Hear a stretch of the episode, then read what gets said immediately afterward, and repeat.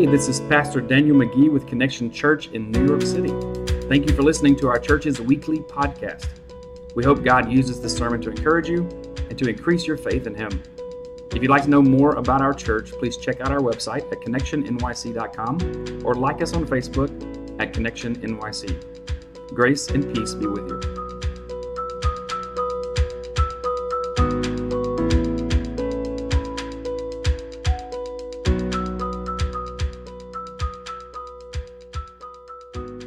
Taking a detour today, we're going to be in Exodus chapter 1. So if you want to join me there, I invite you to do that. Um, we, we are looking at this, it's called Getting Unstuck. All right? You ever feel stuck in life sometimes where you're like, man, I just, I don't know what's going to change, but I'm in a hopeless situation or a helpless situation. There's nothing I can do to get out of this. Uh, sometimes we can find ourselves in a situation that someone else put us in that we had nothing to do with. And sometimes we can figure out, hey, I put myself here. But either way, we're, we're stuck. Whether we blame someone else or blame ourselves, um, it's, it's easy if someone else put us in that situation to say, you know, this isn't fair, God. This isn't fair. I didn't deserve this. It's like the, the I had a fender bender the other day, and um, it wasn't either of our faults, but the car in front of me came to a complete stop when it shouldn't have because of a brake system alert in the car. And she was like, I'm so sorry. She came to a stop and I bumped her uh, bumper, which is good, bump bumpers. Uh, and so uh, minimal damage, but still, she, she got out apologized. I'm so sorry. I didn't mean to stop, this stinking brake thing just stopped all its own. I was like, that's all right. It's my fault. I, I followed too close, but I thought this is not fair. I, I, wasn't doing anything wrong, and she wasn't doing anything wrong. It's just not fair, and it's a, a hassle for both of us. But what about when you get yourself into a situation that you did, and it, it is your fault. Like this fender bender I had the other day. I was following somebody too close, and their brake system um, stopped them, and I hit them, and it was my fault.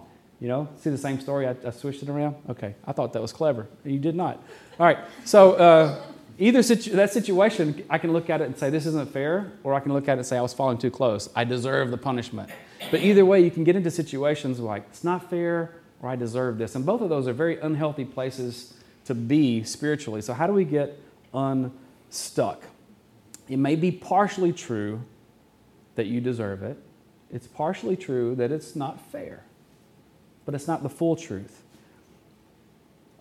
You have a choice to make in your life in moving forward. How you view things is consequential. You can ask yourself these questions What's my attitude life when it, attitude like when it comes to my work? What's my attitude like when it comes to my school? You may have both of those going on in your life. I know I've had times where I was doing both. What's my attitude toward these things? Why do I feel stuck? What about health issues? What are my attitudes toward the health issues that I have? I'm not fair or I deserve this.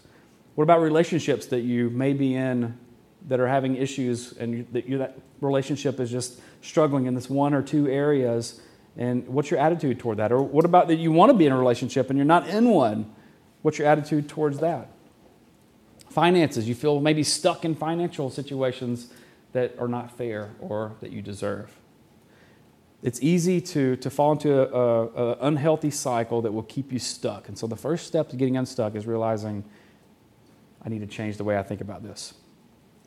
We're going to look at uh, Exodus chapter 1. And so this is kind of past Joseph, and we're moving on uh, towards Israel. And you're going to see that God is a, a redeeming God who takes his people who are stuck and he gets them unstuck. And we're going to look briefly at, at, at, um, at his situation. So I'm going to read Exodus chapter 1, verses 6 through 14, if you want to join me there.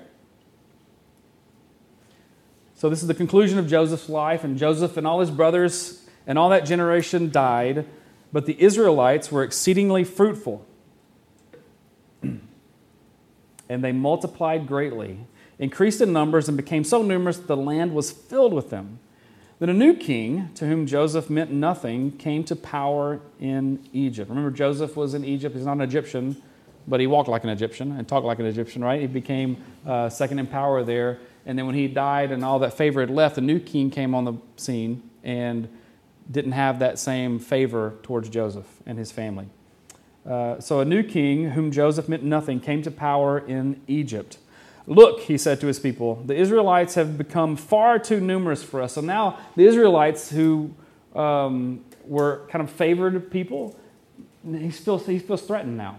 Pharaoh is like, uh oh, this is, Sense an uprising. They could overthrow us if we're not careful. So they're too numerous for us. We must deal shrewdly with them, or they will become even more numerous and if war breaks out, will join our enemies, fight against us, and leave the country. So they put slave masters over them to oppress them with forced labor, and they built, uh, they built Pithom and Ramesses as store cities for Pharaoh. But the more they were oppressed, the Israelites, the more they multiplied and spread. So the Egyptians came to dread the Israelites and worked them ruthlessly. They made their lives bitter with harsh labor in brick and mortar and all kinds of work in the fields. In all their harsh labor, the, Egypt, the Egyptians worked them ruthlessly.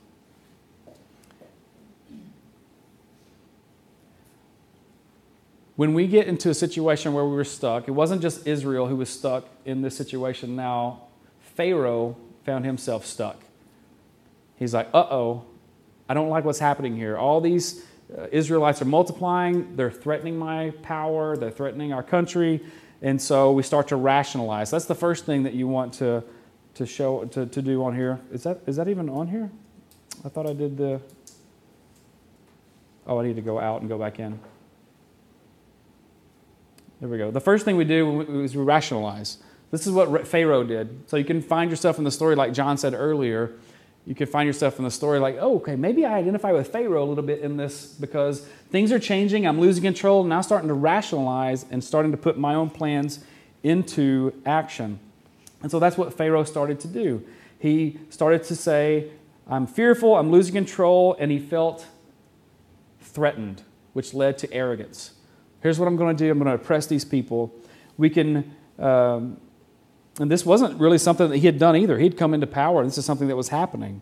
And so he ignored the work of God and um, was even denying the word of, word, word of God. So let's keep going here so we don't get stuck in the, uh, in, in the weeds here.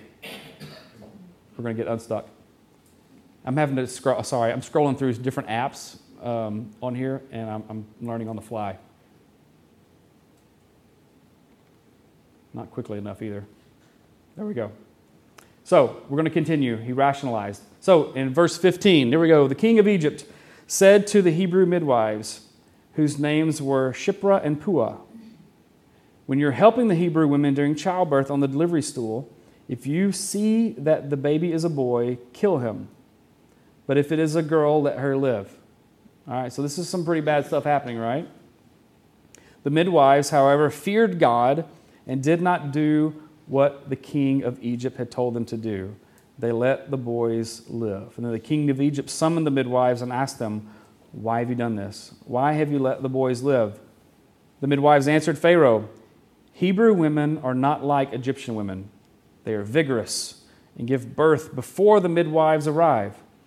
So God was kind to the midwives, and the people increased and became even more numerous. And because the midwives feared God, he gave them, their, he gave them families of their own. So, two things happen here. Two examples. Pharaoh felt stuck and he rationalized. The, uh, the temptation for them, for him, he succumbed to that and he started doing bad things. The midwives were told to do something too. They were stuck in a situation where they were told to do this terrible thing to kill these babies if they were boys. And they, instead, who did they fear instead of the Egyptians? It says they feared God, didn't it? And so he, they resisted. So you can rationalize, you can resist when you get stuck.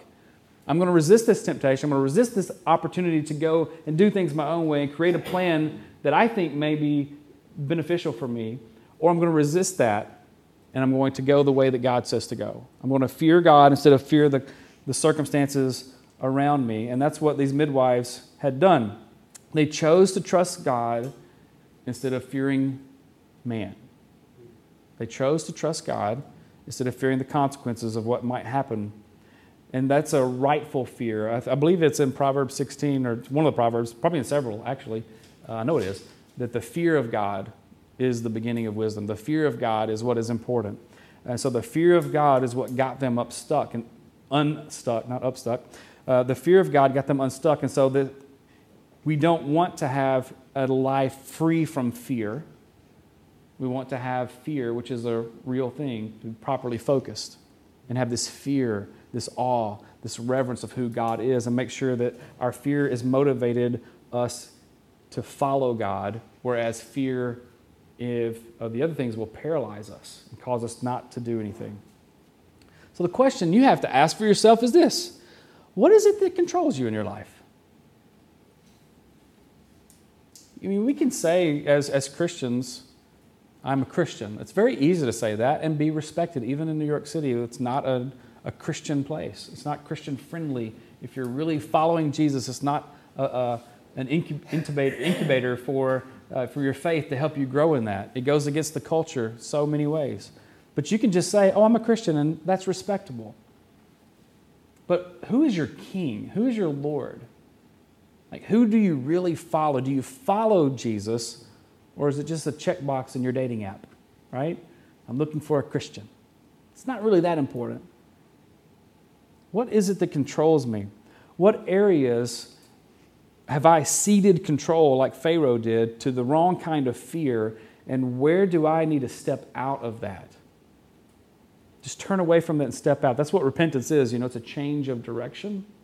Where do I need to just say, this is not a healthy fear?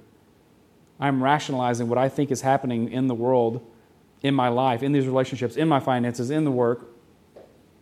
It's not a healthy fear. What I need to do is redirect my fear because the only way for you to get unstuck is for your focus to be shifted over to Christ.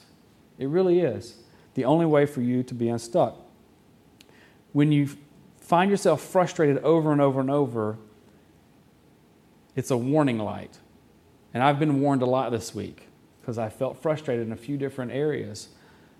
It's a warning light that I'm trying to do things my way. Uh, I was waiting, this was a super frustrating thing, and it was almost comical if it weren't so frustrating. It's funny now. I'll probably laugh a little bit. Uh, but I was driving Uber. No, it's an Uber story for you. And so I ended up in Newark Airport. I dropped someone off, and I had to go to the, the I don't have to, but you go to the parking lot over there, and you wait for people to come in and you get, take them back to the city, okay? And I looked at the app and it said one to five cars and then 30 to 35 cars for New York City. I'm like, oh, that's not very many. I'll maybe wait 30 minutes or so and then I'll be able to go back to the city. Well, by the time it took me 10 minutes to get to the lot, there were 60 cars in front of me now. I'm like, all right, well, it's still better to wait here because if you go back empty, you know, you have to pay for tolls and yada, yada, yada. And so I waited and like in five minutes, it went down to 55. Another five minutes, 50. I'm like, oh, this is going to go pretty fast. That's good. 45, 40. Cool. So I walked around the parking lot for a little bit. And then an hour passed and it was still at like 30. And it took two and a half hours before I got a ride. And, and about an hour and a half into this, I was like, I don't like this. I don't like this. And I was like, and I was like, all right, I guess I need to pray. And that was my, my thought. I was like, okay, I guess I'm going to pray. and, and so I, I, I was like, I wish my Bible were in here. And I looked and I was like, oh, it is still in here. It's, it's good. So I pulled out the Bible and I started doing some journaling and prayers. And one of the things I wrote down was uh, God just really put it on my heart that I can't control when I get that call for the next Uber ride. So why am I so upset over it? Like I was like, blood pressure was up, right? You know, you know, it was affecting. I was so frustrated by this one thing that I couldn't even see the other driver sitting next to me that I could have had a conversation with. I could have blessed his day. I was so focused on what I was frustrated. I was missing on opportunities around me. I was so frustrated by what was happening in my life that really didn't seem fair to wait that long for a, a, a ride, honestly. Because, I mean, I'm sitting watching planes land after one. I feel, I feel like the app's messed up or something, right? But still, I'm so focused on this that I can't see anything else. And I started praying more, and I thought, this will be good because, you know, when I pray, thank you, Jesus, I'll get a parking spot, right? It, it, it, took even longer. I felt like, uh, I, I, oh, God, I feel like you're punishing me now. I'm trying to do the right thing, make this tick down faster so I can get that ride.